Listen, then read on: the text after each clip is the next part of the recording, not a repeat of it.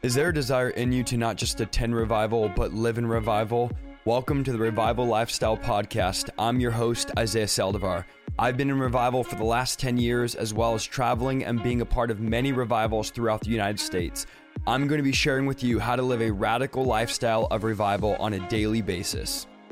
Welcome on Minister Kevin Ewing. Minister Kevin, how are you doing tonight? I am super, my friend. How are you?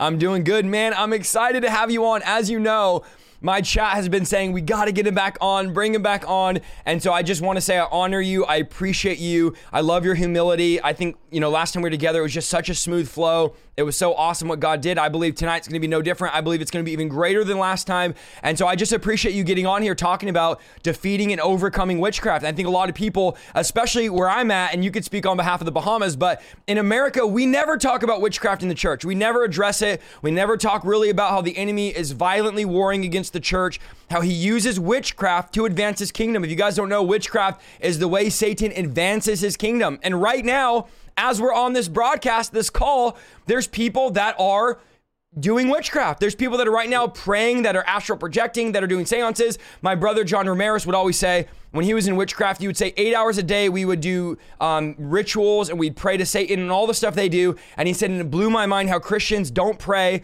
They aren't dedicated. They're not serious about God. And so we have to realize there's a real battle, guys. Like the same way we train and we equip, there's witches, warlocks, high priests out there training, equipping. There's a war going on. The devil's violently fighting us, and we can't be ignorant. So tonight, this is what we're going to talk about. I'm just going to cut you loose, Minister Kevin, and feel free to flow how you want to flow. And man, I just want to say I honor you, appreciate you having you on and talking about this topic tonight. Okay. Can you hear me? Okay, I can hear you now. Awesome, awesome. Sorry. I know, guys, we're having a little bit of trouble here on Discord, but we're going to get through it here. But yeah, I just want to cut you loose, man. Feel free to go however you want to go, whatever direction, and we'll just flow with it. Super excited to have you on. Okay, beautiful. Isaiah, it's great to be back on again. I am excited. I'm sure the listening and watching audience are also excited to about this topic tonight. I want to thank everyone that came on. I feel uh, very, very good about this. Let me just make some notes here. And tonight, of course, we're going to be discussing defeating and overcoming witchcraft. This is a topic that is, uh, like my brother would have said earlier, it is not discussed much, much in church. I'm about to make a very, very controversial statement, but I would like to say right now that the church has been the uh, forerunner in assisting the kingdom of darkness with the progression of witchcraft. Now, you may say, Kevin, that's a heavy statement. How could you make a statement like that? Well, the Bible assisted me in that, and the Bible says that my people perish because of a lack of knowledge. So, if you have religious leaders who are responsible for teaching you the spiritual things, and because they do not believe in witchcraft or dismiss it or what have you, and see the need to keep you ignorant to it, then the devil has a massive advantage over you. And and that takes us to this point tonight. I want my first scripture tonight is going to be my favorite scripture, and that is Proverbs 11, verse 9b. Proverbs 11, verse 9b. The 9b would be the latter part of that scripture. And it says, Through knowledge, through knowledge shall the just be delivered. How how how is the just? How are you going to be delivered from witchcraft, delivered from poverty, delivered from mental issues, financial issue? How is it? Does someone drop a sack of money to you? Someone would. How is it going to happen? Well, the scripture makes it very much clear. Your deliverance, the initiation of your deliverance, no matter what it is you're going to be delivered from, the prerequisite to that deliverance is going to be the acquiring, point number one, of knowledge, and number two, the application of that knowledge. People say all the time that knowledge is power. I beg to differ. The application of that knowledge is power. Because you could have that knowledge all you want. If you do absolutely nothing with it, then there would be no change and no success, no nothing in your life. So the scripture is very clear here, Proverbs 11, verse 9b through the knowledge. And this specific knowledge is the knowledge of the Holy Scriptures. That brings me to my second point. That being the case, and like anyone that follows me, you know I'm an avid lover of the Scriptures. Why? Because the Bible is the constitution of the entire creation. That, that includes the this physical realm that we're on, as well as the unseen or the spiritual world that we refer to it as. That Bible has all of the rules, the laws, the principles, the ordinance, the spiritual protocols that we ought to follow in order to be successful in life, or even if we want to fail. The Bible is the standard book for all of that, right? Now, with that said, the Bible now becomes to you and I either a book of prevention or a book of cures. Can you explain that, Mr. Ewing? Well, this is how it is. If I follow the rules of that Bible, the laws, the ordinance, the precepts, the commandments of God, if I do exactly what He requires me to do through His Constitution, His book, His laws, then I will be able to prevent the attack of the enemy on my life. If I choose not to follow it and dismiss it altogether, which means that I will inevitably become involved in sickness, disease, and all these other stuff, now I got to go look through the scriptures for a cure. So, that being said, we must attack, not attack, but, but use the Bible as a preventative. Let's follow this rule to get this particular end result. So, this is what the enemy now uses for us who are, are tied down by witchcraft, who are bound by sorcery. And that is dismissing the scriptures altogether, causing us not to be aware of the rules, the regulations, and the laws of the scriptures. Like I would have said in all of my teachings again, I can repeatedly say to you everything is governed by a rule, a law, a principle. Nothing on this planet, seen or unseen, uh, has its own way. It, it is some way, somehow, engaging the rules of that scripture, whether they're aware of it or not, is giving them the consistent result that they're receiving all the time. Now, why am I starting out with this topic, with these rules and so on? Let's look at another rule. Let's go to Psalms chapter 94, and let's look at verse 20. Psalms 94, verse 20, because what this is going to show us now is that the enemy, Satan, the kingdom of darkness, has to abide by these same rules. Okay, he he doesn't have a, a, separate rule book. He he he has to use these rules, but the way that he uses it is that he manipulates you or he causes you to be ignorant or put people in your life that will pull you away from the word of God or insert their own rules because the day you dilute, pollute, add, or take away from the word of God anymore. So let's be clear there. So whatever rules you follow, but you're adding or taking away as it relates to scripture, then this, this is this is of the devil. This has nothing to do with God. So in Psalms 94, verse 20, listen very carefully. It says, Shall the throne of iniquity, talk about Satan's kingdom now, have fellowship with thee or with us? And the answer to that is absolutely no. There should be no fellowship with us in the kingdom of darkness. Watch what it says next. It says next, which frame it mischief by law. The Bible is telling us, all right, at the kingdom of darkness, whether they're coming at you with witchcraft, sorcery, whatever evil they're doing, they're not arbitrarily doing it. They're not just throwing stones the hope that it hits you. No, they're very legalistic, and whatever they do, it is surrounding the laws of God, but primarily to get you, the victim, to break the law. The minute you break the law, you are automatically giving the kingdom of darkness access to your life. There's no two ways about it.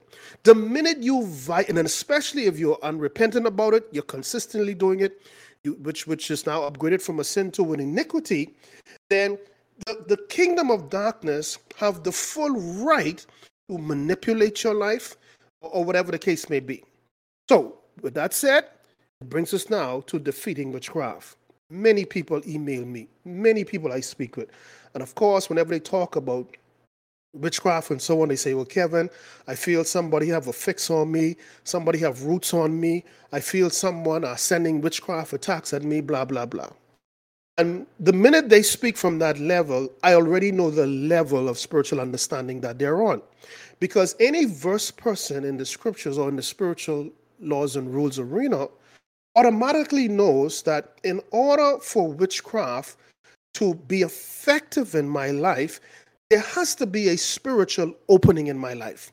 There has to be some active, unrepentant sin in my life.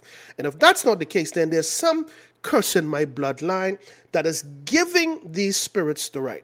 I'm sure uh, my brother Isaiah could attest to this. Of course, in many of us deliverance service, when you're casting out a devil, sometimes that demon would speak to that person and say, Hey, we own this person through the family lineage, or someone's soul, or did some sacrifice in the past that gave us right to this family. This is just another piece of evidence to show you the legality of these invisible forces and how much they use these laws to enslave their victims. So when the victim doesn't know this, the victim then seek any and every means possible to free themselves when the reality is they're tying themselves more. So they will go to a Sangoma, those uh, voodoo people in Africa, they will go to the high priestess or some uh, uh, uh sorcery person. They're, they're literally going to the, this is what ignorance do to you. You go to the kingdom of darkness to be released from that same kingdom that has you bound. now, isn't that interesting? You, you're going, someone, some Christian friend is telling you, child, I believe that they have roots on you, they have something on you, but I have this friend who could take this off of you. So you're thinking there's some religious person. No, they take you in the back of some wooded area, and this person is asking you to, to partake of some kind of ritual in order to break this thing that they have on you. You don't hear about Jesus, you don't hear about God, you hear nothing about the Bible, but yet they're doing these things and asking you to drink it or rub it on you or doing the spiritual bath or having you doing these particular ceremonies. And what you don't know, you're putting another band of wickedness around you, oppressing you even further. This is what ignorance does to you. So the Bible now says, according to Hosea 4 and 6, he says, Hey, listen to me again. My people perish why are they perishing? Because they lack this knowledge. Up and down seeking solutions from people who have every trick to perform to them except leading them leading them to the constitution what does the constitution what does the holy bible says about this particular situation and what protocols do i follow to break the invisible holds off of my life so that i can be released into my physical destiny because that is where the origin of your bondage is. The origin of your bondage isn't what you see, that is the after effect of what has already been done to you spiritually. So you need the spiritual book, which is the Holy Bible, to now guide you and lead you in what you need to be doing to break the bonds of wickedness, to undo the heavy burden, to set you free of all of the yokes that the enemy had the advantage of levying on you. Why? Because you unknowingly became a co conspirator of your own demise through your lack of knowledge. The Bible says to us in Isaiah 5, verse 13, it says that my people are gone into captivity or bondage. And he's talking spiritually here again. And why? Why? Because they lack knowledge. So Isaiah, Hosea is repeating to us, you witchcraft the, the, the, the, the effect of witchcraft of in your life isn't because of the power of the sangoma. It isn't because of the power of the person working it. It isn't even because of the power of the spirit they're sending after you. The power of witchcraft is because of your ignorance. The minute you understand this and begin to apply the word of God, you will see just who run the show up in there. And I speak from experience. So this is what we need to know. How do we become equipped? How do we break it? But first we need to know what we're dealing with. We cannot be subscribing to churches and pastors and preachers and apostles and teachers who says, hey, look, witchcraft is only real if you believe it's real. Well, if that is the case, then the sky is only real as long as I have it in my head. The minute I dismiss it, the sky should disappear. Nonsense, foolishness. If you are a believer of Jesus Christ, forget that. Even if you don't believe in Jesus Christ, if you believe that there is a spiritual world, how could you not believe that there's a devil there also? How could you not believe that not only is there a devil, but he have such firmware and software, such as sorcery, which is the conveyor belt of his evil, and this is what he's using to constantly enslave the masses and to make them spiritual slaves to his kingdom. So we have to be knowledgeable as to how this enemy operates. So going back now to Psalms 94, verse 20, and it says that the, the throne of iniquity uh, establishes their uh, evil by law. Satan is trying, if, if I could get Kevin to break the law, if I could get him to fornicate and lie, and not just fornicate and lie once, I'm trying to get him to enjoy it to the fact that he, he becomes totally uh, dismissive of even repenting anymore. This is where this, this the enemy now comes in to take full advantage of Kevin because everything is in place to shut him down. Now, let me bring this all together for you. Let me prove this to you. Let's go to Numbers chapter 23. Numbers chapter 23. And let's look at verse uh, 18 to 21. Numbers 23, verse 18 to 21. I, this is very interesting, and I love this. I love this. And I'm speaking to people right now who was oppressed by witchcraft, who, and those of you who were once under the bondage of it, you know exactly what I'm talking about right now, right? And I just want to make clear to you the power of witchcraft is embedded in your ignorance, your lack of knowledge, when you don't know. In hindsight, when I look back at my life, and I thank God for what I went through, I look back at my life and I say, only if I had only known this right here, if I only known these principles and rules, I could have shut this down a long time ago. I believe God was a part of me not knowing it at the time to gather all of the information to minister to people like you today. All right? So, Numbers chapter 23, beginning at verse 18, and we're going to read to verse 21. It says, And he took up this parable and said, Rise up, Balak, and hear. Hearken unto me, thou son of Zippor. Uh, who is this now? This is Balaam, whom Balak, the king of the Moabites, had summoned to come and levy witchcraft or a curse over the children of Israel. The children of Israel are now down in the valley. Uh, Balak, uh, this witchcraft guy, and, and, and Balaam and the elders of Moab, all up there with these different altars performing rituals. And the whole idea of it is to send spirits or assign evil spirits to, to the tribe of Israel, to the, the nation of Israel down in the valley. Now, what is interesting here is this guy, Balaam, who has been summoned by Balak to come and curse Israel, had tried a number of times to curse them or to work witchcraft on them. But it would not work. It was kind of strange because I think in uh, verse 22, it's chapter 22 of the same numbers, it says how Balak, the king of the Moabites, spoke so highly of him and specifically said, I was told that whoever you curse is cursed, whomever you bless is blessed. But of course, Balaam was a man of sorcery. Anyway, after failing so much times, he's now uh, saying to Balak, the king of the Moabites, why he could not be successful with levying witchcraft on this group of people. So in verse 19 it says, he's saying now, this is ba- Balak saying to ba- Balaam saying to Balak, God is not a man that he should lie, neither the son of man that he should repent. Have he said, and shall he not do it? Or had he spoken, and shall he not make it good? Behold, I, Balaam, have received commandments, not an opinion, not a suggestion. I have received commandments specifically from God to bless. And he had blessed, and I cannot reverse it. So listen to the scripture carefully. Balaam is saying, God tell me to bless this people whom you, Balak, the king of the Moabites, is requesting me to curse. Then he goes on and says, and he says, He which is God hath or had already past tense, blessed, ed, past tense, and I cannot reverse it. So the scripture saying, if God has blessed you, no man could curse you. However, this is the key. There's a qualifier. Don't just quote that scripture. You don't just say, child, I'm not checking because whom God bless, no man can curse. No, you better sit down. Sit down. Why? Because there are protocols, there are laws and rules that the one who is blessed is in participating in for God to label that person as the blessed person. But you're not blessed because you say you're blessed. You are blessed because you're following the rules. You are blessed because you're following the principles. You are blessed because you're doing the ordinance.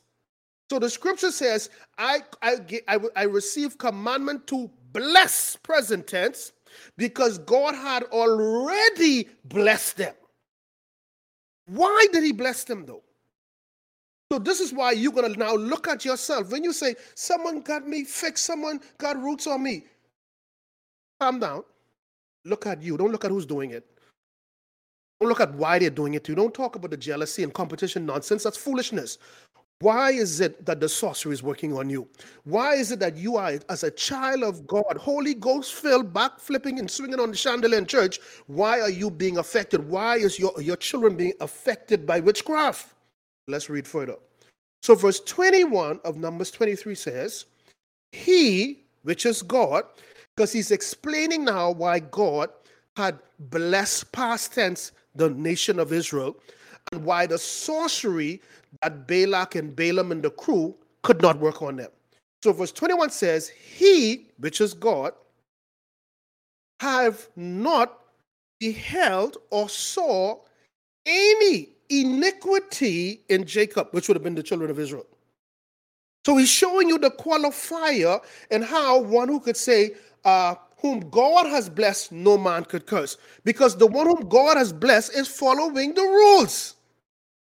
So if you say to me, Kevin, my leg is swelling and I believe this witchcraft, I saw some crows outside or the snake was to my door, and Kevin, I'm feeling all of this effects. Why? What is it in your life? What is going on in your life that is giving this thing, this entity who formed their mischief by law? What is it in your life that's giving them the right to shut you down? Because they cannot do it outside of the law. So he says here, verse 21 of Numbers 23, ye have not seen or beheld iniquity in Jacob. I don't see no wrong there. Look like they're following all the rules, the laws, the ceremonial sacrifices, the the the, the sheep, I mean stuff. They're doing all of that. He had beheld no iniquity in Jacob, neither have he seen any perverseness in Israel. Lord is his God. Sorry, the Lord, the Lord his God is with him and the shout of a king is among them. Okay, let's drop to verse 23. Surely, uh huh, there is no enchantment, witchcraft, ritual, voodoo, uh, santeria, sorcery against Jacob.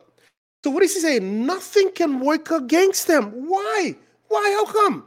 Because God saw no iniquity in them, meaning they're following the laws of God. They're repenting for every time they mess up. They're not holding malice and unforgiveness and spitefulness and bitterness. There's no legal ground for the enemy who forges his mischief by law to have legal access to their life. So they brought in the great Sangoma, Balaam, who just whoop up seven altars and he did that three times, which made it a total of 21 altars. But he was he was summoning the spirits, but they could go no further. Why? Because the, the according to the word of God, they can they they cannot they cannot go beyond what God has commanded. It could look, it could intimidate, nothing is happening. So the Bible says here in verse 23 of Numbers 23 Surely there is no enchantment or witchcraft against Jacob, neither is there any divination against Israel. According to this time, it shall be said of Jacob and of Israel, What had God done? So you see here, and I could just shut this whole teaching down right here. The evidence is very clear here. If witchcraft is in your life, if doing stuff on your job and it's affecting you, if you're feeling lost, forgetful, fearful, ask yourself before you said these before you say these people are so wicked, and they always work in voodoo and obeah and all this other foolishness you run over it. Look at you. Lord, what is it in my life? And I can assure you, more than 98% of the times when I deal with these things and people come to me with these questions, Kevin, I'm a Christian. How come this is happening? And for the most part, when we would have already looked through their life, it is always more than likely unforgiveness. But you see, they don't see that as a big sin. You know what they say to me? Well, Kevin, I haven't committed abortion. I haven't murdered anybody. I don't, you know, and I don't, I don't take from nobody, and I'm always giving to the poor. That's all beautiful.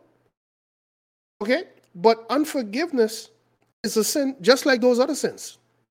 And if you have not addressed that sin, then the kingdom of darkness, who forges their uh, evil by the rules of God, have a right to your life now.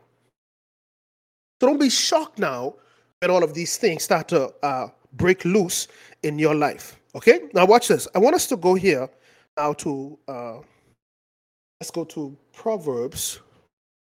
Where are we now? Proverbs 26, verse 2. Proverbs 26 and verse 2. And all I'm showing you tonight are the rules. That's all I'm showing you. The rules. This is what you need to know. You're not just a Christian. You're not just, hey, are you a believer? Oh, yeah, I'm a Christian and I love Jesus. Okay, are you are you following his rules? Because every system is governed by a rule. Every system is governed by laws. Are you following it to get what that system or organization or whatever promises you? Are you following their policy? Are you? Because if you're not, and you are susceptible to the outside forces to overtake you. So Proverbs 26 verse 2. Uh, let's look at part B. And it says, So the curse causeless shall not come. Again, it's only adding to what I said already. If there are curses in your life, according to the scripture, there must be a cause for it.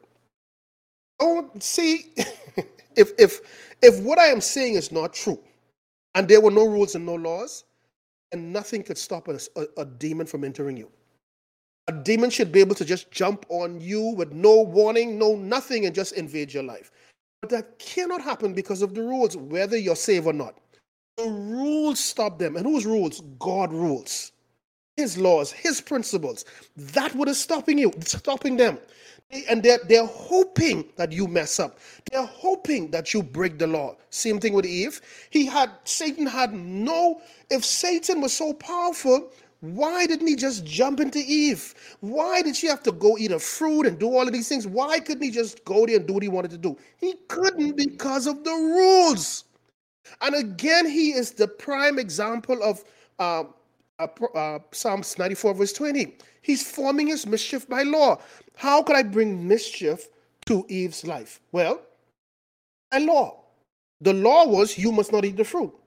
But Satan, I'm going to frame it for her to, to break that now by convincing her why God don't want her to do it. And what did he do eventually? He succeeded. So his mischief, he, he didn't come with a new set of rules. He didn't open up his book and look to paragraph six, subsection four of the rule book of Satan. No, the same rules that God put in place. All he's doing is somehow uh, tricking men, uh, manipulating them to go against the laws of God. And once we go against the laws of God, now he says, okay, now I'll take over from here. And that is how it works. So in Proverbs 26, verse 2b, it says that a curse causeless or a curse without a cause cannot descend upon you. Let's go back Balak and Balaam and the children down in the valley, the children of Israel. It was sending curses, but the curses could proceed not beyond that altar. Why? Because there was not a cause for it. If they were doing nonsense and not repenting, then nothing could have stopped those curses from coming. So, this is where we, the believer, have to dismiss these so called preachers who are telling you, because I'm sometimes I wonder if they work for the kingdom of darkness. How could you tell somebody witchcraft isn't real or it is only real if you believe in it? That's equivalent to saying Jesus isn't real and he's only real if you believe in it. Everything has an opposite in life. Just how there's good, there's bad. Just how there's a God, there's a devil. So if somebody is telling you because of their erroneous beliefs that, oh, you shouldn't be believing in this stuff here, they are putting you at a disadvantage. Why? Because when Satan comes to attack, because you lack knowledge, you have no idea by what you are doing. You are conspiring with your killer to kill you just like with Eve. So we have to be cognizant of cognizant of what the scripture is te- not someone's policy, not some church belief. If that is not coming from the like I'm giving you the scriptures to show you the laws, the rules, the principles on how we shut down sorcery. And that's what I want to make here is simply this. There are those though who put sorcery on the pedestal. For example, if you go to some Christians and you say, man, I believe somebody is doing some witchcraft on my marriage or whatever. And they would talk about witchcraft like, oh, oh, you need to be, oh, you gotta be careful, child. You gotta now, now you gotta be careful what they're advising you to do. Because even here in the islands, and I'm sure in America and all over the world that's listening to me right now, Be careful of people who is giving remedies, solutions, and so on that is contrary to scripture. Why are you telling me that in order to keep evil spirits out of my house, Evangelist Mary, I must get purchase a bottle of ammonia and pour it around the borders of my home and get some garlic cloves and put it on my in my clothing on my person and this is going to keep the evil spirits away? What what scripture where in hosea or ezekiel can i find where ezekiel was going into a place and they had a bunch of sorcery there and he just went to the garlic tree. Forget the scriptures and just show it to me. Why are they telling you to mop your floor with turpentine? Why all of these omens you are subscribing to the kingdom of darkness. And all the kingdom of darkness is looking for is just let me know when they're defying the word of God. Now we're going to move in. So, in a nutshell, let me give it to you this way witchcraft is where you have a practitioner, which is a voodoo worker, a sangoma, a practitioner of Santeria, the middle person, the one who's at the altar and you coming seeking whatever solution. They're the mediator between you, the physical world, and the spiritual world. So, through the process of divination, the spirits whom they've covenanted with, familiar spirits, they are now able to communicate with them. In turn, they begin to communicate with you. So, you came to the altar now looking for some solution, whether you came there to take some evil off of you or you want to put evil on somebody, whatever it is. So, they're going to get you to uh, be a part of a covenant which will not appear to be a covenant to you.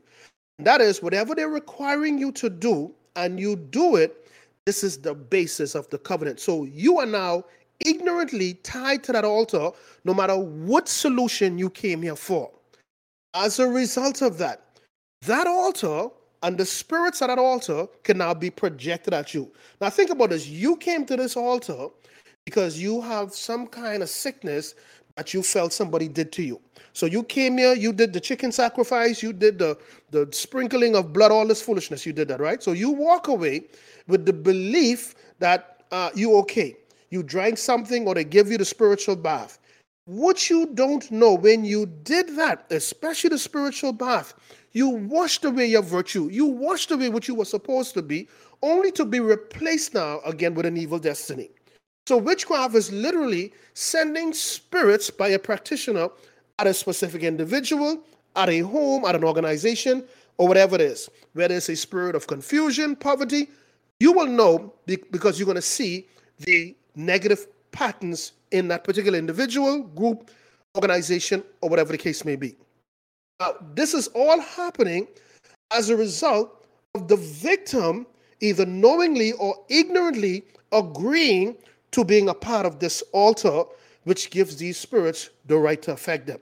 But remember now, you're not going to God for the solution. You came to the kingdom of darkness, and you knew this. And I'm specifically talking to Christians because many Christians during my counseling session admitted that they at one point went to see some tarot card reader. They read some silly horoscope or something to do with the world of darkness. I'm like, why would you do that if you profess to be a believer of Jesus Christ? But at the same time, I'm not shocked, and I kind of a little easy on them because the churches that they go to dismiss all of this. So it leaves them in this curiosity type state. Let me, nothing is happening here. Let me go seek somewhere else. I didn't give one a seed and all this stuff. Let me go somewhere else. So with that said, let's quickly go here to Deuteronomy chapter 28. I'm going to read from verse 14. Deuteronomy 28, beginning at verse 14. Listen what he says. And thou shalt not go aside from any of the words which I command thee this day. Don't go to the right, do not go to the left. Listen specifically what he's saying. Don't go to the right or the left to go after other gods to serve them. Now, he didn't just say, don't go to the left, don't go to the right. No. He specifically said, don't go to the left or the right seeking a specific thing and that is seeking other gods. Other gods here would simply mean these are the demonic deities that the people of the occult world serve. So even though you may go there and you see a table or altar, or you see some statues or some fruits and stuff on a particular table, know for sure there's a spirit at that table, and it is not a spirit from God. So God is telling them through Moses, the children of Israel, he's talking to his people now. He's saying, Do not, do not participate in any form of evil. And the main reason here is when you do that, you're giving them right to your life. So after he made this rule to them, he said he, he made this proclamation to them, right? Listen to verse 15. He says, But it shall come to pass if thou wilt not hearken or listen unto the voice of the Lord thy God, meaning that you dismiss verse 14. You don't want nothing to do with his rules, his regulation. You're going to seek another God or another deity, okay, to replace the God of Abraham. He says, But it shall come to pass if thou wilt not hearken unto the voice of the Lord thy God to observe to do all his commandments and his statutes which I command thee this day, then what, what is going to happen if I dismiss the laws of God? What is going to happen if I don't follow the rules? What is going to happen if I go and seek Sangomas? What is going to happen to me? He said, Now all these curses shall come upon thee and do what? Overtake thee. So, witchcraft in its essence is a curse. But it is a curse as a result of what? What is the real reason why? It is a curse because somewhere along the line, the rules of God has been violated, dismissed, put aside. And this is why people get angry with me. And I tell them if you go into a church that is going against the laws of God and they're telling you things that is not in that Bible and they're creating them and developing their own kingdom, run for your life. Why? Because you are participating in something that God told you not to. Do not go against my rules. When you go against my rule, you are susceptible for sorcery. You are susceptible for divorce. You are susceptible for sickness. You are opening up the channels to your life that was once closed. As long as you follow the rules, they're now open now. So any attack could come on you now. Run for your life.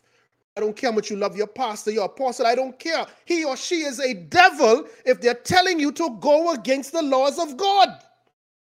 I had a situation a couple years ago.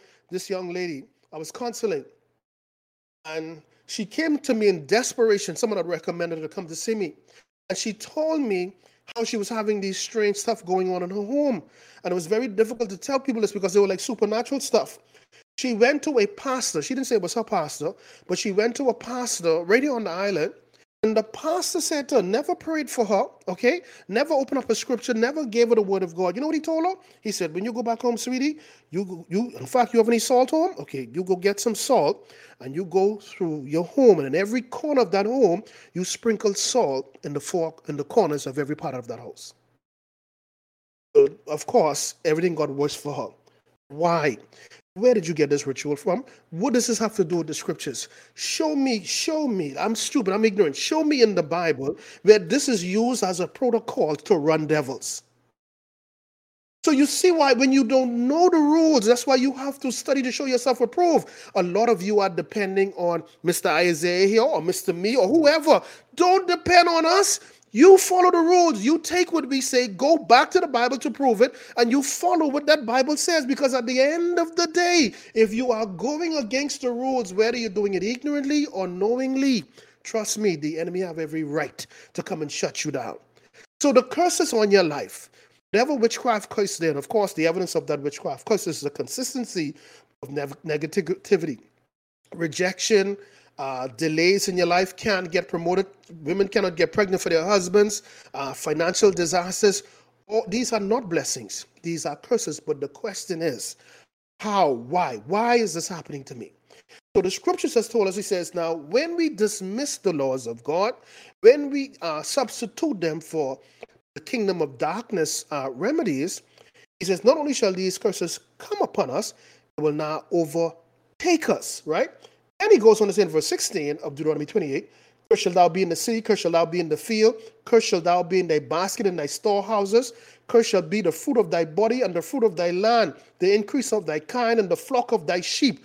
Cursed shall thou be when thou comest in, and cursed shall thou be when thou goest out. The Lord shall send upon thee curses, vexation, and rebuke in all that thou settest thy hand to do until thou be destroyed and until thou perish quickly. Why?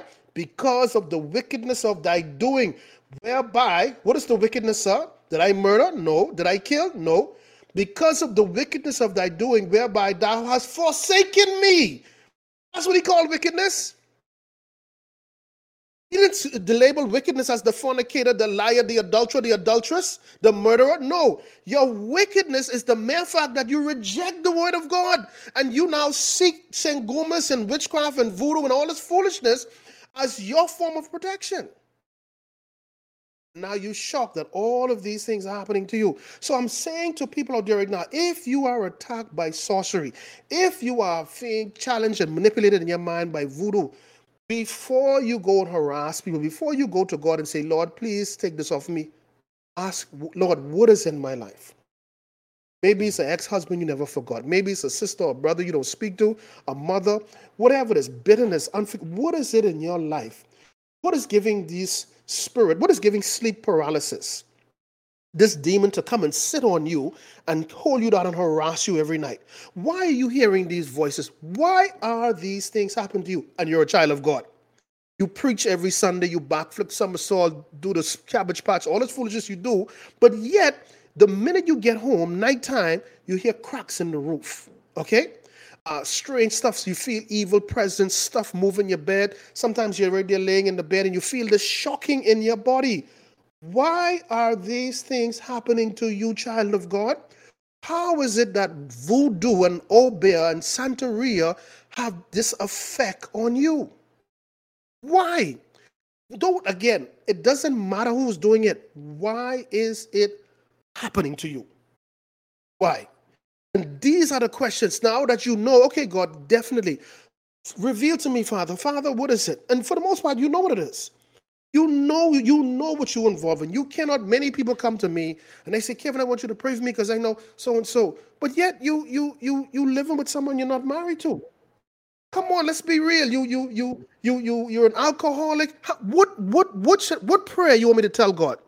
Oh, Father God, I want you to deliver to me, Lord. Lord, he's a fornicator and alcoholic, but put that on the side right now for Jesus. Just take the voodoo off him so he could be more healthy when he fornicate and do nonsense in the future. What, what kind of prayer you want me to pray for you? I have I have literally laid out to you. You have to remove the sin. You have to remove the iniquity. You have to. Why? Write the scripture down. Uh, Psalm 66, verse 18.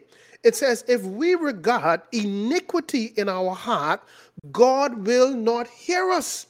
So here it is. You came to Kevin. Kevin, pray for me. But you're adamant that you're not going to marry this girl. You're going to just waste her time and fornicate with her as long as you live. But you want me to pray this witchcraft off of you according to Psalm 66 and 18, God will not hear you or me. You're asking God, God, I don't want to follow your rules. I'm not interested in following no commands. I'm, all I want is this voodoo off of me so I could be sound in my mind when I consume my alcohol, fornicate, and do all these things. That's what you're saying. Um, uh, uh, Proverbs 28, verse 13. It says, He that hides his sin shall not prosper.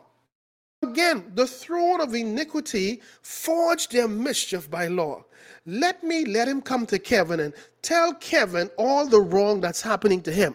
But I don't want him to tell Kevin the wrong that he's doing to other people. But I want him to tell Kevin, pray for him. Well, I pray for you, and nothing happened for you, and you come back with Kevin, ain't nothing happened to me. Why? Because he that hideth his sin, you told me all the evil that people have done to you, but you said nothing about what you're doing. God is watching. Don't worry about what I know.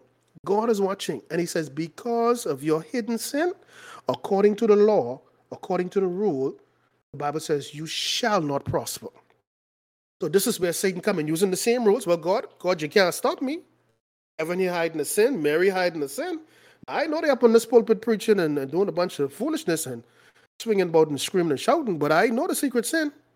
So I, Satan, have the right to oppress them so that their efforts and enterprises will never come to fruition. And God, you cannot stop me because this is your law. You said your word cannot return unto you void. You said that you have placed your word above your name. Heaven and earth shall pass away before one tittle of your word pass, Lord. So come on, you can't be carry favor. Yeah, this your rules. So, what I'm saying to you is very simple. This is all about laws. This is all about rules. This, this deliverance is about the application of the knowledge of the Word of God. Yes, there are cases where you casting out devils and they're speaking to people and all this other stuff. And these are very extreme cases. What I'm saying to you, the premises of all deliverance is predicated on the knowledge of God. The deliverance minister, whoever, should be applying the knowledge, the laws, the rules, the, the, the, the, the knowledge of God. Because the scriptures is very clear. Proverbs 11, verse 9b. Through knowledge shall the just be delivered. So if I if I don't know knowledge, what, what am I using to eradicate this force? Secondly, I must also know the rules whereby, okay, even if I get this witchcraft off of them and be successful there, and this is why knowledge is important. What else? What other knowledge needs to be uh, conveyed here so this person could stay on the right track? And, and just to back this up, let's go to Matthew 12, uh, verses 43 to 45. Okay? Because we're going to see some more rules here as it relates to uh, this spiritual warfare. So, Matthew 12, verse 43 says, Jesus speaking again, when an unclean spirit has gone out of a man, a man, this unclean spirit walk into, excuse me, dry places, seeking rest, excuse me, and finds none. Then he, which is the unclean spirit, okay, said, I will return into my house, which was the former human host that he once possessed. He said, I will return unto my house from whence I came out.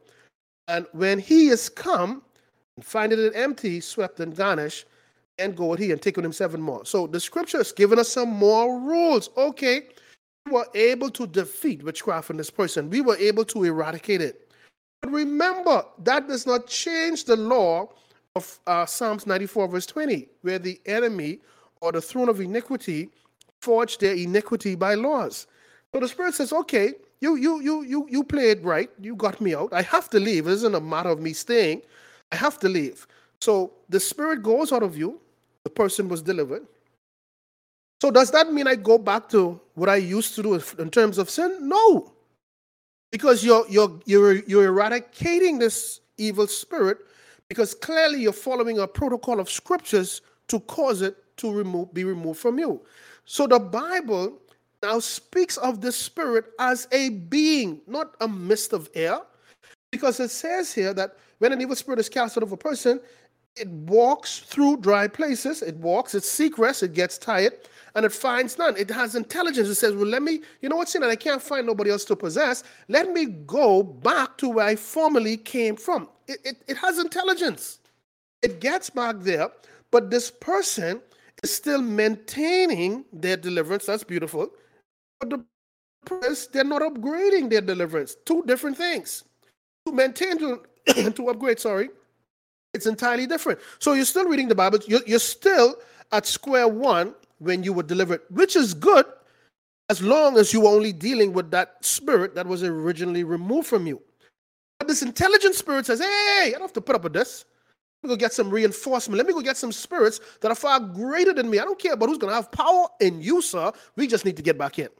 So he goes back, and because this person is not upgrading, and this is where the the the the the, the pastor should shoulder this responsibility.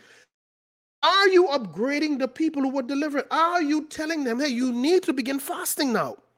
You need to make this a part of your discipline. You need to go deep into the scriptures. You need to work with your own salvation. You need to study and show yourself approved. Not trying to get people to worship you, not trying to get people to stay in your church, not threaten them, not that foolishness. We need to empower you because this evil spirit is going to get reinforcement. So, do you know the rules to keep him out? Do you know the rules when your co workers who have done witchcraft on you and you finally find out and then you went and get it broken, did you continue to upgrade? Because these co-workers, of course, they're going to upgrade their evil. Are you prepared for that? So, what I'm saying to you, deliverance isn't about the deliverance minister or the deliverance preacher. This here is a joint effort, but primarily, most of it is levied on the victim that he or she, after deliverance, must now upgrade how they were delivered. They, they're maintaining it, but you must now upgrade it. You must commit to uh, prayer and fast, especially fasting as a part of your disciplined diet. diet. Jesus told uh, us in uh, Matthew uh, 17 21, I think it is, he said, This kind will only come out through prayer and fasting this kind or class or level of demonic power, which is far greater than the lesser ones, will not come out by prayer alone. Your prayer is a waste of time in this specific case. He's saying now, you must now incorporate fasting to this prayer to shut the spirit down. What if you don't know that? What are you going to do? Oh, I have to speak to Isaiah right now. I have to call Kevin right now. Oh, I have listen to me carefully, and I know you get upset when I say these things. This is why a lot of you are in the position today. We are your teachers. We are your guide. We are constantly directing you to the rules. We are not God. We are not Jesus. We are not the rules. The same thing we're asking you to go and upgrade on is the same place we have to go to upgrade. And anybody who is making themselves or putting themselves in the place of Christ as if they delivered you, as if they set you free, and not the Holy Spirit in them that used them only as a vessel to execute what God wanted, you got a problem here. Of a major problem. So I'm saying to you tonight, in order to defeat witchcraft, number one, get your life together. That's whether you are a Christian or you're not a Christian. Check you, look at you. Okay, if you claim to be a believer of Jesus Christ, are you following the rules? If you are not a believer of Jesus Christ, then you need to meet the, the initial prerequisite. You have to accept Jesus Christ, which is the only way you can be reconciled to God and become the righteousness of God in Christ Jesus. Once you would have done this now, you begin to study to show yourself approved. You now begin to work out your own salvation. Basically, the saying, work out your own deliverance. And that's going to come through getting the knowledge of God. I say to you all the time, when I was delivered from all of the witchcraft and the depression and the suicidal thoughts and all of that stuff, no preacher laid a hand on me. No preacher cast the devil out of me. I fo- and I didn't realize I was doing it then, but I followed the rules. I was committed to fasting, committed to prayer, committed to isolating myself and concentrating, concentrating on the things of God. I didn't need nobody to tell me that. I was desperate. I wasn't seeking no other God. I wanted the God who did it for Abraham, Isaac, Jacob, and the rest of them. I'm sure he could do it for me. And he delivered me and catapulted me to where I am right now. So I'm not discounting any preacher. I'm not trying to talk down to any preacher. I'm saying to you, the same preacher whom God has gifted to deliver people, you could do that same thing if you commit yourself to the laws of God. Very, very simple. I'm going to end with this. Job, I'm showing you the manipulation of the kingdom of darkness and forging their laws. And I think I gave you this example the last time I spoke with you guys, right?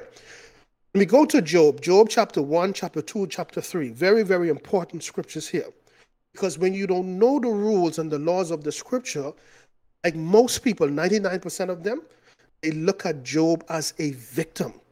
Okay, here it is two spiritual beings, all right? God and Satan discussing the life of Job. And God began to brag on Job how he was perfect and complete and he eschewed evil and all this other stuff. So you as the reader, when you're reading this, saying, boy, Job never sinned. No, no, he did sin. There's, there was only one perfect person, and that was Jesus Christ. What is when it used the word perfect, and if you read it in the context in which it's saying, because right afterwards it said that he made sacrifices for his children and so on to atone for their sins and whatever the case may be. So Satan says to God, the only reason why this man is serving you the way that he is, is because I think this Job 1 verse 10, you have a hedge of protection around him. So there's an invisible force that we all as believers have around us as long as we commit to the rules of God, such as in Job case, right? So God says to Satan, okay, you could you could attack his finances, but watch the laws now. But you cannot kill him. And this scripture alone shows us the power of the Almighty.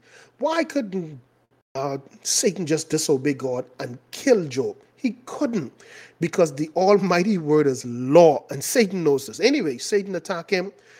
Uh, Job lost his 10 children, he lost all of his wealth. Everything broke down on him. But Job Job still not succumb to the pressures in which the enemy, that God allowed the enemy to inflict upon him.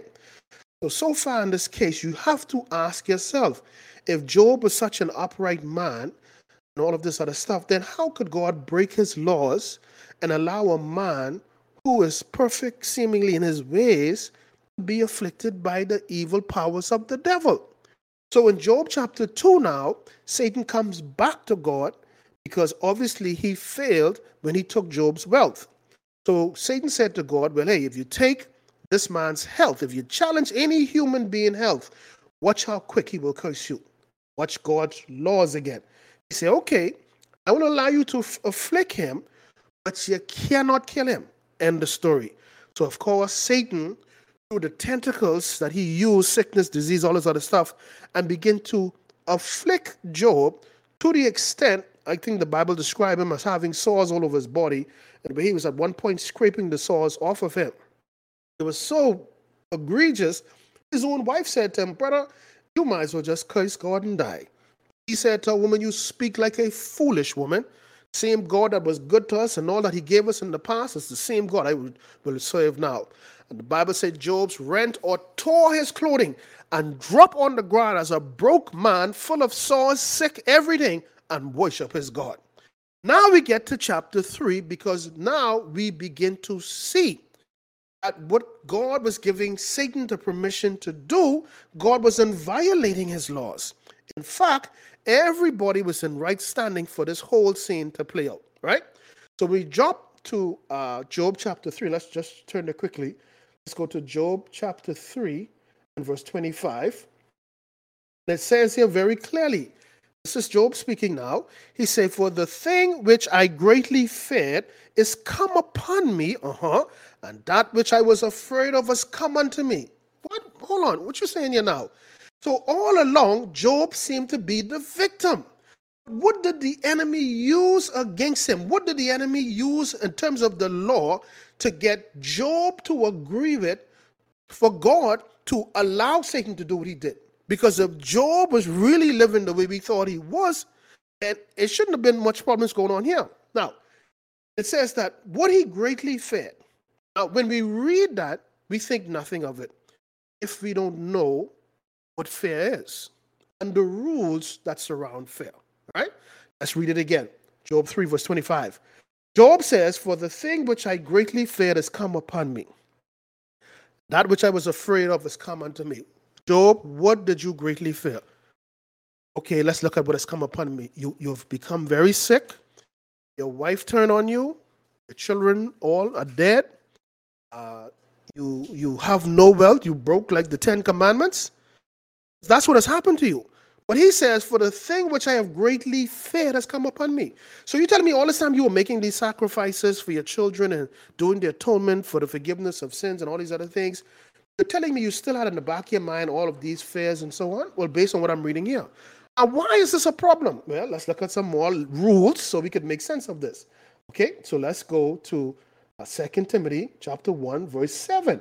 Because he keep talking about this thing that he greatly feared and this fear has come upon him. So let's see what he's talking about. So the Bible says here, we're looking at rules now, 2 Timothy 1 and 7. For God had not given us the spirit of, hold on, back up the spirit of fear. Fear is an entity, fear is a being. So he wasn't saying, Oh, my feeling, I was afraid that they would die. You see, you see, he ignorantly came in agreement with the spirit of fear that eventually manifests itself in his life. He said, The thing I greatly feared has come upon me, and that which I was afraid of has now come to me. So the Bible is telling us the rules. This would we look at. These are the rules. What are you fearing? And many of you listening to me right now, you are fearful. You are filled with anxiety and panic attack. The enemy is doing this because he wants you to succumb and agree with what you fear. He wants you to speak it because he understands that death and life still resides in the power of the tongue. He understands that uh, a man shall eat good or even bad by the fruit of his lips. He understands that if you decree a thing, it shall be established. Again, Psalms 94, verse 20. Shall we have any affiliation with the throat of iniquity? No. Because the throat of iniquity forged their mischief by these same laws. How? By getting you to break them in a subtle way. He said he did not give us a spirit of fear. So, what did he give you? He gave us power, love, and soundness of mind. And what are the what, what is the initial things that the spirit of witchcraft attacks when it comes upon you? Power, love, soundness of mind. And when you see that go, that means fear rules it. Because fear, which are the foot soldiers to the kingdom of darkness, well, they the they the soldiers that come to open the door to your life, if you agree. Okay, now you could come poverty, now you could come confusion, now you could come backwardness, and all of these other things. Let's look at some more rules as it relates to fear. Let's go to Proverbs 29. Proverbs 29, verse 25. Proverbs 29, verse 25. Listen what it says. The fear of man bringeth a trap, a, a snare, which really means a trap. So it's saying that fear, okay, is basically setting a trap for you to fall in. That is to agree with it. So every time you say, I fear getting cancer, or uh, all of these negative things that you constantly say, and it's so amazing, you know, because I've had Christians who would say to me all the time, Oh, now you got to be careful what you say. You know, life and death is in the power of the tongue. Glory to God. Hallelujah, Jesus. Right after they would have tell you that, they got some negative junk they just spewing right back at you. And this is how you know a lot of people just say stuff.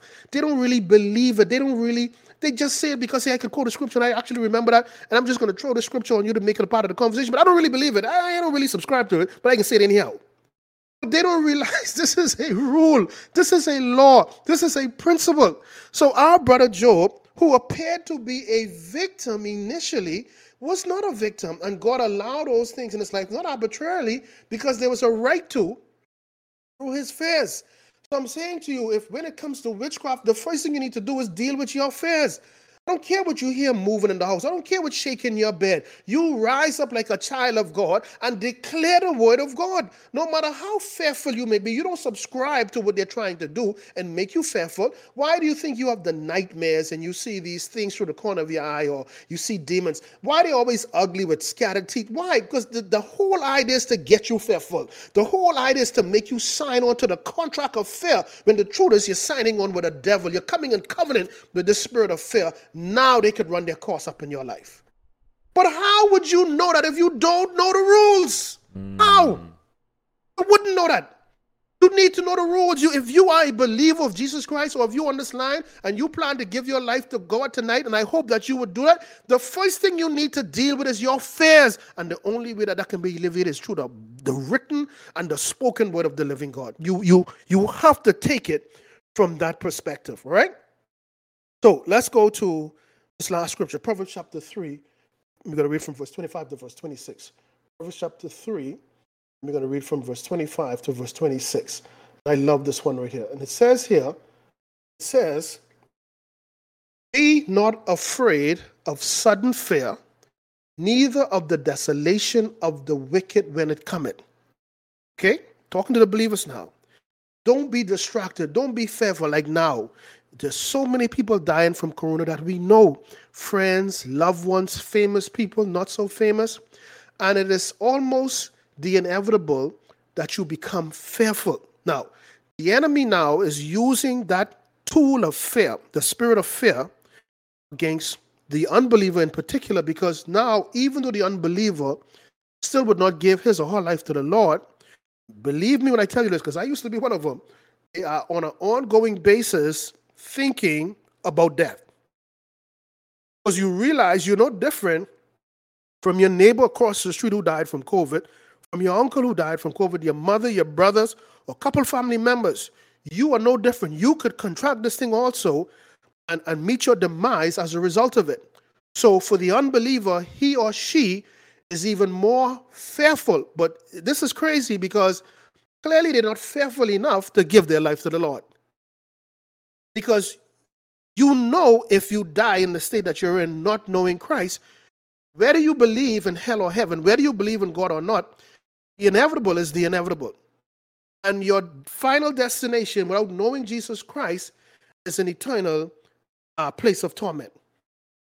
For the believer, the believer must always have his or her confidence, whether you're being attacked by witchcraft or not, in God. Because in the 26th verse of the same scripture, Proverbs 3, it says, For the Lord shall be thy confidence and shall keep thy foot from being taken. So the believer should always be repeating scriptures like this, building and concreting their confidence in God no matter what's going on around them. They must be fully cognizant that God is keeping me. God is God is protecting his investment and what he has in me to give to this world. It's a certain time that I have, you, and I ain't going no time soon. That is where your confidence is. Weak. You must come from around people who's always speaking about death and, and sad and, and grievous stuff. You don't need to be around that. Get away from that. Focus on the Word of God build your spirit man by constantly reading the word of God, listening to the word of God, listening to worship music. Build your spirit man. Get that junk. Do stuff different. Stop doing stuff. You know, funerals are some of the most interesting places to me because funerals is the first place I see where there's already a sad occasion and now you're playing all these sad songs. Listen to me. If you have life and if you are not saved, right now you have the opportunity to accept Jesus Christ. And accepting Jesus Christ, you have an, a whole arsenal of defense against every satanic attack, which you may be a witch or warlock listening to me right now. And I know there's some covenants that you made in those covens, those witchcraft places, and they told you that this covenant is eternal with Satan or what have you. They are liars. The Bible says where there's life, that there is hope. What that means is that you could renounce that junk right now and accept Jesus Christ as your Savior. And yes, things are going to get worse because those devils that once control you are going to fight for their territory. But the Bible says that the same Spirit that raised Jesus from the dead also resides in you. The Bible is very clear that He's given His angels charge over you to keep you in all your. There are there are myriad of rules not suggestions, laws, not suggestion, uh, uh, commands to protect you. Satan is lying to you. The Sangoma is lying to you. Whatever they gave you to bury on your property, whatever they tell you to wear on your person, whatever they told you to drink, all of these things will lessen your tenure here. All of these things are, you are literally putting spirits and demons in you through the liquids you drank, the food you ate, the ceremonies that you perform. Listen to me here. There is no such called friendship between demons and humans. That's the bottom line. The bottom line is they are going to get their agenda. Think about it. No demon, no devil will ever have a chance to go into the kingdom of God, will never go to heaven. There's nothing for them to repent or God to forgive them. So, why would they be helping you? Why is someone who is condemned for eternity is assist you? It has to be something in it for them. They must be using you. So, for those of you who are listening to me, the witches, the warlocks, those who are dabbling in witchcraft, whatever you're doing, this is the moment for you to accept the Lord Jesus Christ. You are not on this line by accident tonight. You are on this line for give God giving you another chance to get it right, another chance to shut down these things in your life and begin to change the trajectory of your life, and not just you, but your future generation, so that this you have planted do not fall upon them. Mm. I don't know who I'm talking to tonight, but you need to get it right. You may be listening to me for the last time. Why? Because wow. your, your tenure here could be a few minutes away. Your tenure tomorrow could be the day that your entire physical life come to an abrupt end. It doesn't have to be COVID, it could be anything else. But what I'm saying to you, God is affording you the opportunity. He says it is not his desire that any should perish, but that all should come to repentance. He says that he shine on the just and the unjust. God is a fair God giving you the fair chance in life to make it right. There's only one way to the Father, and that's through his Son, Jesus Christ. And I'm begging you, like the Apostle Paul said, I am beseeching you tonight, make your election sure. Get it right with Jesus Christ. You cannot take the car, the money, the boyfriend, the husband, the wife, the good job, the CEO position. All of those things will be for the for the fire in the end. You cannot take that. That there's nothing in there to qualify you for the kingdom. All your years of practicing sorcery, witchcraft, manipulating the lives of other people, yeah, you've done some wrong. But listen, God has put a law in place, a rule that if you accept Jesus Christ, He's willing to expunge all of what you have done for you to make it right in life, to do the right things, to make up for the wrongs that you have done. It is totally up to you right now. I am begging you, I am asking you to get it right in the name of Jesus Christ of Nazareth. So good, man. So, so good. I'm just over here chewing. I'm getting rocked. I think what you said was so good about a lot of believers don't realize that they're open, they open themselves up to witchcraft. And so they're saying, yes. why is this happening? Why is this going on? And many, maybe you're in the chat, there's 4,200 of you. Many of you would say, I would never practice witchcraft. But what you don't realize, and I just want to like just seal something that you said, is that when you rebel against the word or the will of God, you open yourself up to witchcraft. Yes. And a lot of us mm-hmm. don't realize realize we've opened ourselves up. If you look at in 1 Samuel 15, when Samuel told Saul, you need to kill everything, and he didn't, 1 Samuel 15, 23 says, For rebellion is as the sin yes. of witchcraft stu- and stubbornness is as iniquity and idolatry. Now, what was Saul doing? Saul didn't obey the word of God. And guys, you have to understand when you don't obey the word of God and you don't play, I love how you broke it down, by the rules, then you're mm-hmm. opening yourself up to demonic powers. So, what yes. he's saying is this witchcraft will make you think you can sacrifice your way out of disobedience. Because he said you have to understand that obedience, that God is looking for obedience, not sacrifice. So some of you right now might be living in disobedience, but God says, I don't want you to keep sacrificing, sacrificing, sacrificing. I want you to obey my word. I want you to obey what I'm saying because if you don't, you're opening up the door. And I love what he says here stubbornness is idolatry. Now, we know in the church, no one would bring an idol to the altar and bow before it. But he says, when you're stubborn, and maybe I'm preaching to someone in the chat that you've heard this for the last hour, and you've been stubborn saying, I don't want to get right with God. I don't want to get my life together. I don't want to close these doors. I don't want to stop dabbling in whatever it is I'm dabbling in. He says, that's idol worship. That's idolatry. Stubbornness to God is idolatry. And so I really believe tonight, many of you might say, I would never go see a medium. Well, if you look at Saul, Saul went to, to consult with a medium because he lost his connection with God. If you look at the end of Saul's life, he ended up turning to a medium who used, the Bible says, a familiar spirit to gain information. She used a spirit to summon up Samuel. And if you go to, I just want to touch on this before we close. 1 Samuel 28 6, it says, And when Saul inquired of the Lord, the Lord answered him not, neither by dreams nor by prophets. Then Saul said to his servant, So now, here you have Saul who can't, who can't connect with God, like many of you. You go to a church where there's no Holy Ghost, there's no fire of God, there's no connection there, there's no move of the Spirit. Maybe you don't pray, you don't fast, as Minister Kevin said, you don't read. And so here's what Saul does He says, I'm going to go to a medium to try to inquire in the supernatural realm. Right. And maybe you've been to a medium, maybe you've been to a fortune teller, maybe you've been to a psychic because you felt like you couldn't connect with God. And we are here to tell you tonight that you don't need to go to angel cards. Come on, you don't need to go to tarot cards. No. You don't need no. to go to mediums. You don't need to go to Ouija board that you have direct access to God through the blood of Jesus. And so in 1 Samuel 28, Saul is going to now tell his servants, seek a woman that has a familiar spirit, because if you don't know, mediums use familiar spirits to gain access and information. Without the demon, they have no power. If you go to Acts chapter 16, Paul delivered a girl of spirit of divination. She's lost her power now because the demon's gone. So here's what Saul does. This is God's anointed king that fell from, from right. his anointing. He says, Go find a woman. This is in 1 Samuel 28 that has a familiar spirit, that I might go and inquire.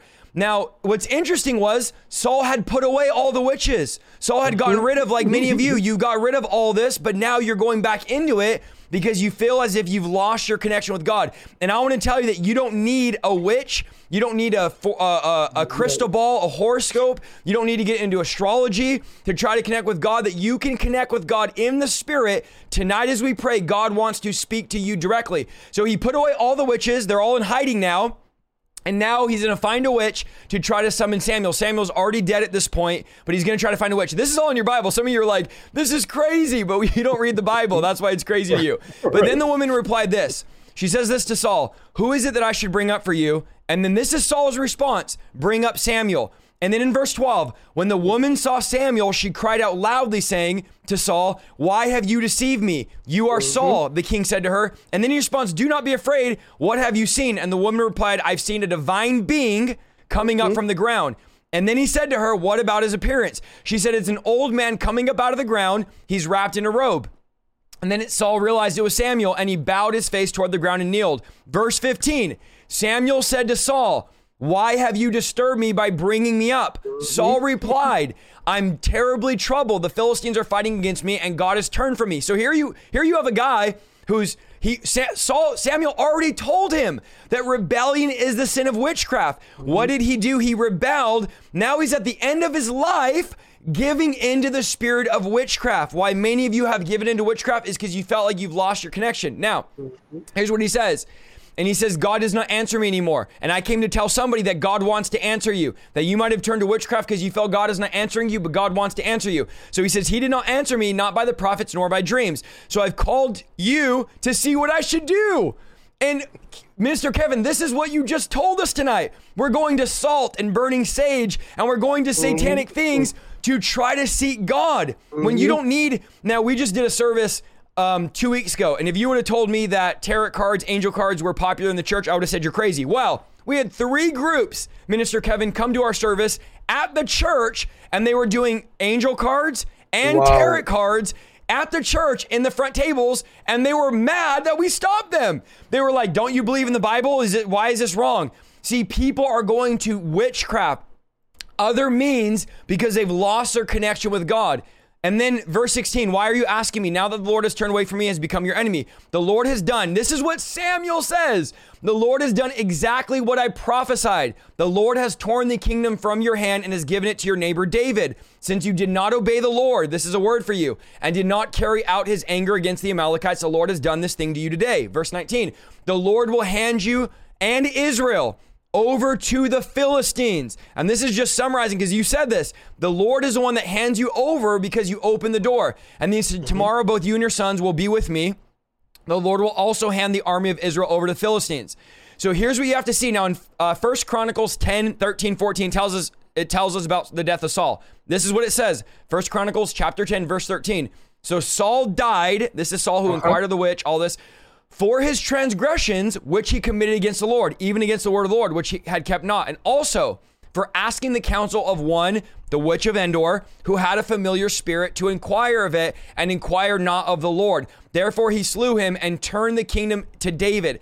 So the punishment Saul had because he didn't obey the word of God was the Lord allowed him to die in his transgressions for sinning against the Lord. So right. you have to realize Leviticus 931 Regard them not that have familiar spirits. It's talking about mediums. Neither seek after wizards. This is your Bible, y'all.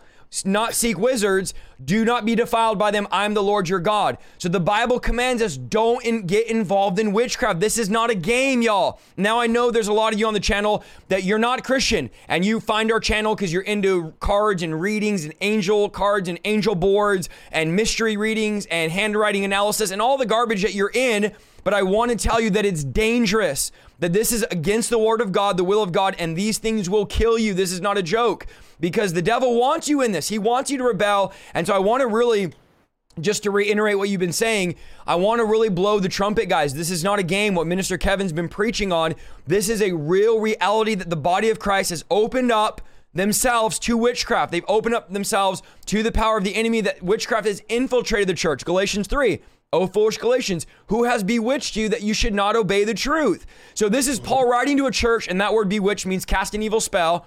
Paul is saying somebody has come in the church and has cast a spell on you, and now you've the cross has been obscured. So tonight, I believe the Lord wants to break you out. I believe the Lord wants to deliver you. I know we're an hour and a half in here. I believe there's freedom. Minister Kevin, you preach such a powerful, just amazing word on the rules of the kingdom that if you open the door, Satan is going to come through. He's not going to play fair because you think, well, I'm protected because I'm a Christian. But if you open the door, Satan will come through. So we need to break out of this. I would love for you to, um, before we end it here, there's 4,300 people in the chat. This is the most important part right now because we're going to pray for you guys and we're going to break this off. Those of you that are dealing with witchcraft, maybe honestly, I don't even believe it's just breaking witchcraft, it's breaking disobedience. Those of you need to pray and you need to repent and say, Lord, I need your blood. I need your power. I need your anointing. I need you to break witchcraft off of me, which is rebellion, because I am rebellious. You got to come to a place, friend, where you admit it. I was rebellious for 19 years and the Lord broke rebellion off of me. You need to ask him, Lord, I need help. I'm an idol worshiper. This is the big idol here. Look, it's not the altar of Zeus or Diana or the goddess of Aphrodite. It's the phone. This is the idol that many of us worship.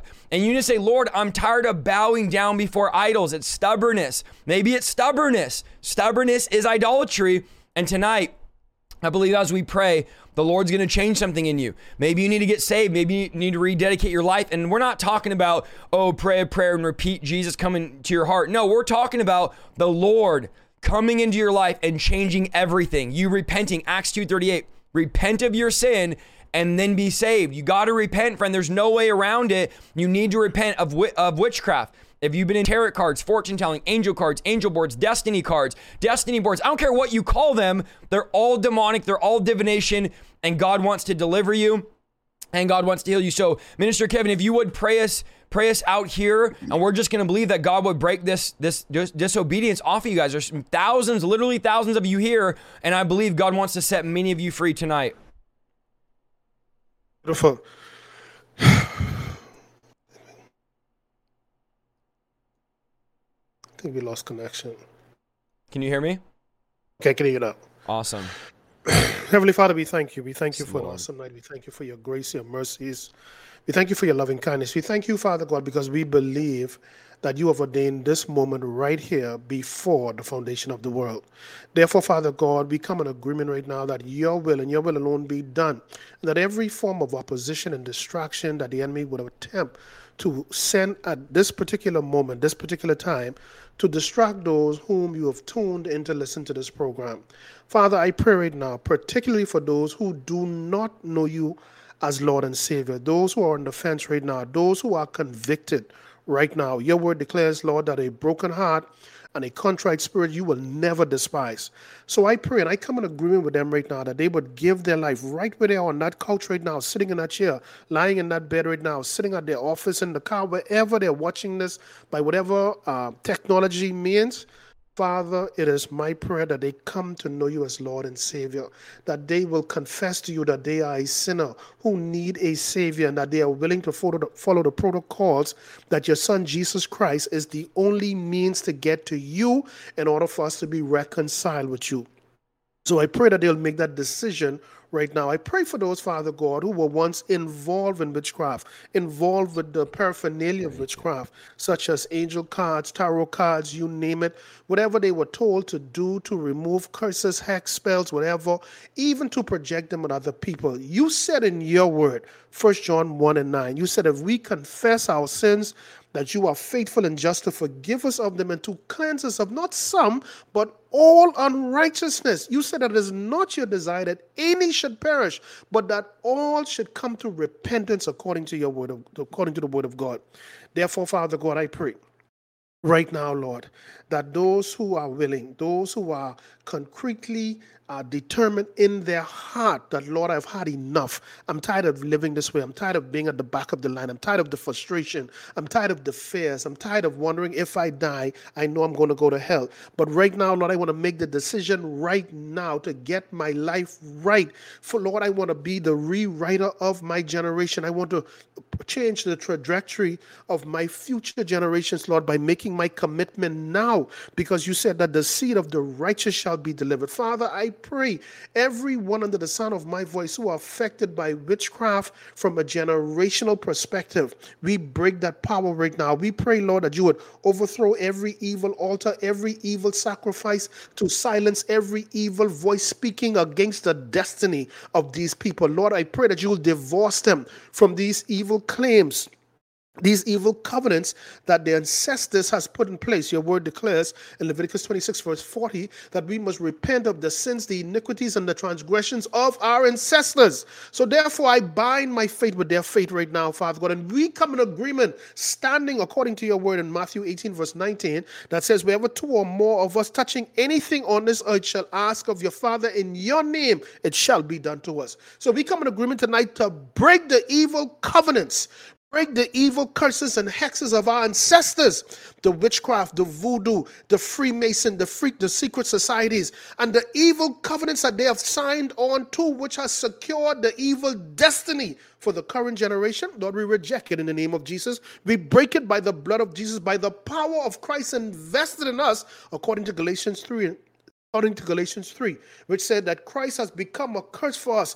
He has now put things in place that to give us the authority under his name to break the bonds of wickedness, to do the un, the heavy burdens, to remove every yoke and to set the captives free in the name of Jesus. Father, I seal them with your blood right now. I pray that the angels of the Lord will encamp around about them and deliver them out of all their troubles. I pray, Lord, now that you would give them a desire to seek more of your word. I pray that they would go into the scriptures and study to show themselves approved, to now work out their own salvation or even deliverance, Father God, and that you would give them an insatiable desire for your word, that they would they would want that above anything else because your word is very clear and it says, Father God, they that hunger and thirst after righteousness shall be fulfilled, shall be satisfied in the name of Jesus. Lord, begin to restore them of the years that the enemy has stolen from them. Your word is clear according to Proverbs 11, verse 31. And it says that the righteous shall be recompensed in the earth. Your word declares in Hebrews 10 and 35, and it says that they must not cast away their confidence, for it is this confidence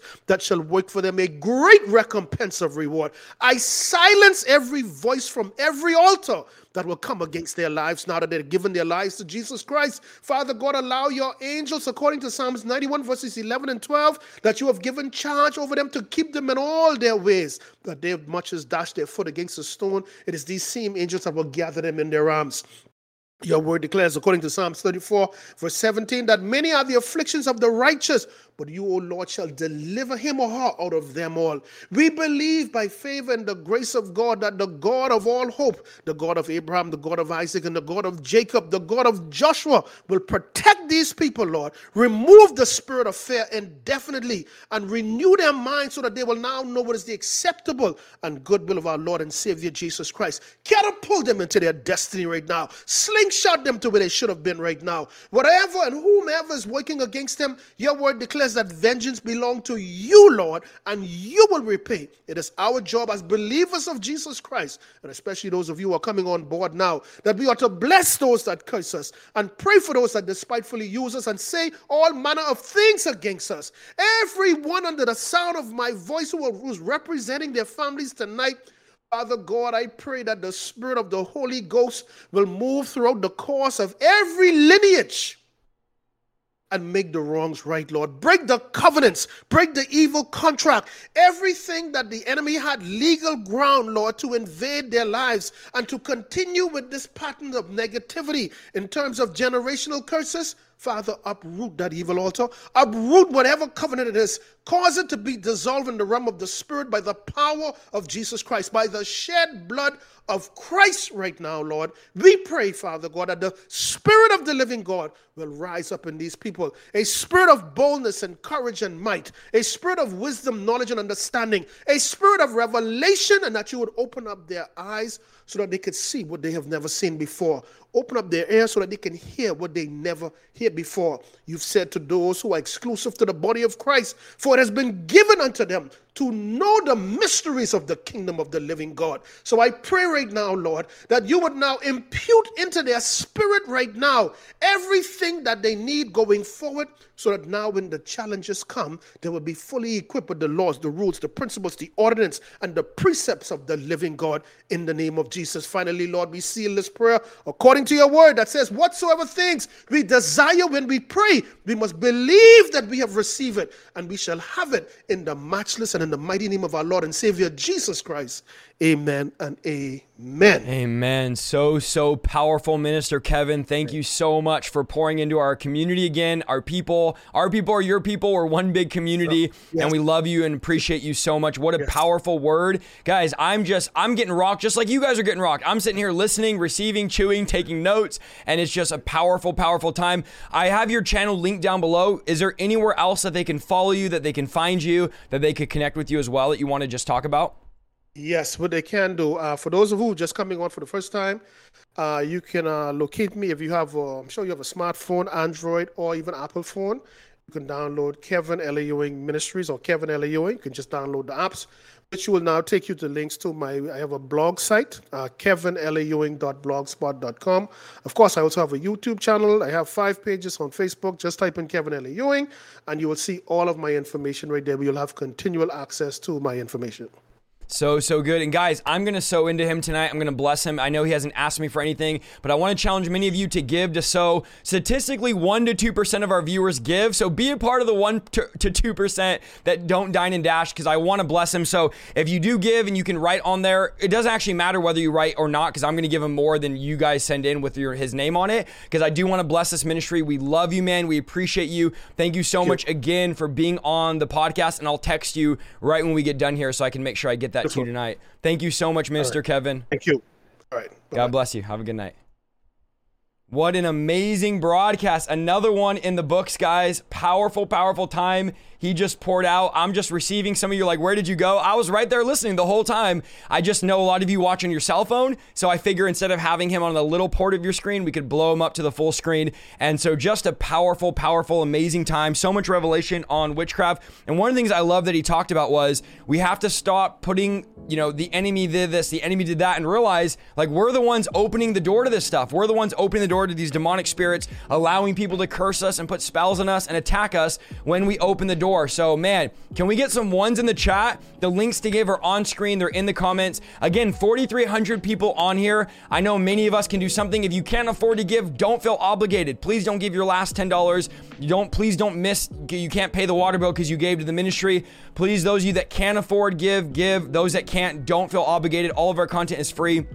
We appreciate all of you. If you're new, we do have a monthly partnership option. If you want to sow into the ministry, you'll get 70 sermons, 25% off the merch store, and we have our partners called Tomorrow. Tonight, I'll go on my Facebook, Instagram, and YouTube, and I'll make sure I send all of you that are monthly part that are monthly partners that didn't get the email comment on that post and I'll send you it manually. So I did send the, the email out today. If you're a monthly partner, check your email, check your spam box because tomorrow night is our monthly partner call where we go over numbers and just do Q&A. It's not a preaching, it's not a teaching, it's nothing that you guys can't, you know, we're not putting any paywalls. It's just to share with all of you that give monthly what we're doing. And yes, amazing amazing time, amazing teaching. Love having them on. It's it's amazing guys. Sometimes Thank you so much for listening to this week's episode of the Revival Lifestyle Podcast. If you like what you heard, go to www.isaiahsaldivar.com for more content and please follow me on Facebook, YouTube, and Instagram at Isaiah Saldivar. See you next week.